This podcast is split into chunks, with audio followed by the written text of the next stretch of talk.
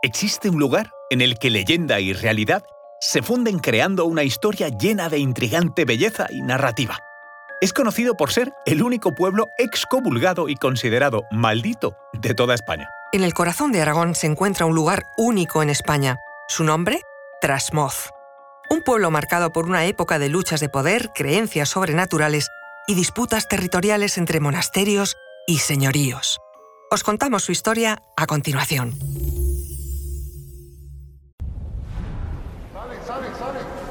Conoce mejor al equipo que protege nuestras costas. Alerta en el mar, el jueves a las 10 un nuevo episodio en National Geographic. Soy María José Rubio, historiadora y escritora. Y yo soy Luis Quevedo, divulgador científico. Y esto es Despierta tu curiosidad, un podcast diario sobre historias insólitas de National Geographic. Y recuerda, más curiosidades en el canal de National Geographic y en Disney Plus.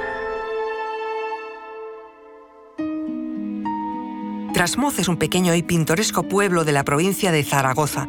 Situado a los pies del Moncayo, cuenta entre su patrimonio con un castillo del siglo XII, fiel testigo de la misteriosa y legendaria historia de este lugar, a veces incluso siendo el protagonista. Su peculiar historia arranca con la fundación del señorío de Trasmoz entre los siglos XII y XIII.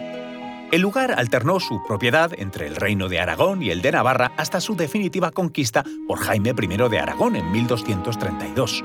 La primera leyenda conocida decía que en las noches oscuras las luces en el castillo titilaban.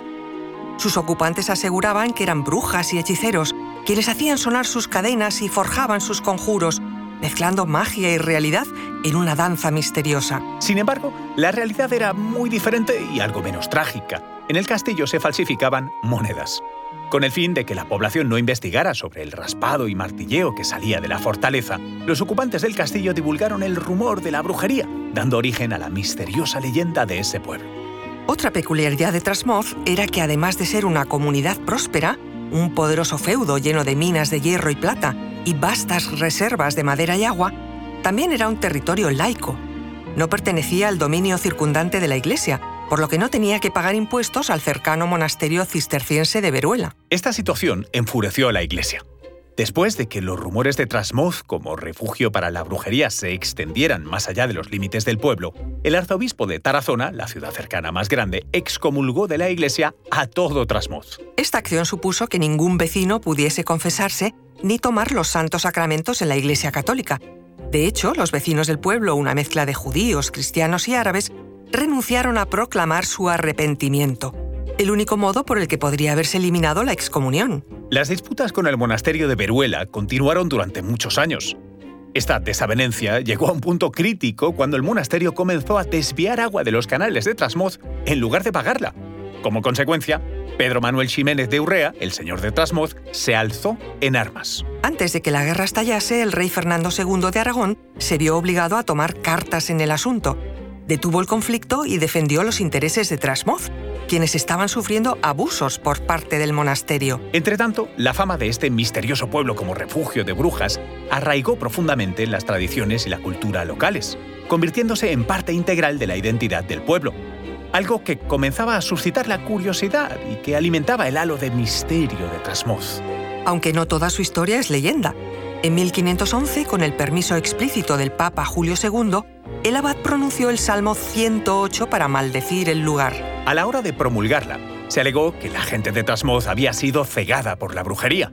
Una maldición, por cierto, que sigue vigente, que fue sancionada por un papa y que nadie puede levantar salvo, como no podría ser de otro modo, otro papa. La maldición fue un punto de inflexión, y es que tras este acontecimiento, los siguientes años fueron de declive para Trasmoz. En 1530, una de las torres del castillo se quemó y el resto de la fortaleza quedó abandonada durante siglos. Pero todo cambió en el siglo XIX, cuando, fascinado por el misterio y las leyendas, Gustavo Adolfo Becker encontró en Trasmoz su fuente de inspiración perfecta. Durante su estancia en el monasterio de Veruela, cerca de Trasmoz, Becker escribió algunas de sus más famosas leyendas, aquellas que combinan elementos románticos y góticos. Ese viaje del poeta al pueblo y su fascinación por su historia fueron elementos clave que contribuyeron a incluir detalles en sus obras y elevar así la fama mística de Trasmoz. Por ejemplo, en El Monte de las Ánimas, una de las más famosas leyendas de Becker, Aunque no habla y no la ubica en Trasmoz, el autor sí que refleja la misteriosa y sobrenatural atmósfera de esta región y nos da una pista de cómo pudo haberla experimentado. A pesar de su notoriedad histórica en la actualidad, Trasmoz es un pueblo tranquilo con una pequeña población. Su singular pasado sigue siendo un punto de atracción para visitantes y curiosos, que cada año conmemora su historia y cultura con la Feria de la Brujería. Eso sí, continúa estando maldito. Trasmoz es, en definitiva, más que un pueblo.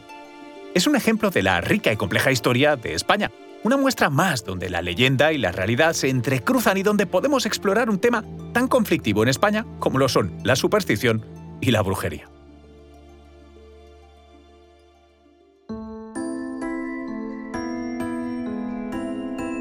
Recuerda que Despierta tu Curiosidad es un podcast diario sobre historias insólitas de National Geographic. Disfruta de más curiosidades en el canal de National Geographic y en Disney Plus. No olvides suscribirte al podcast si has disfrutado con nuestras historias.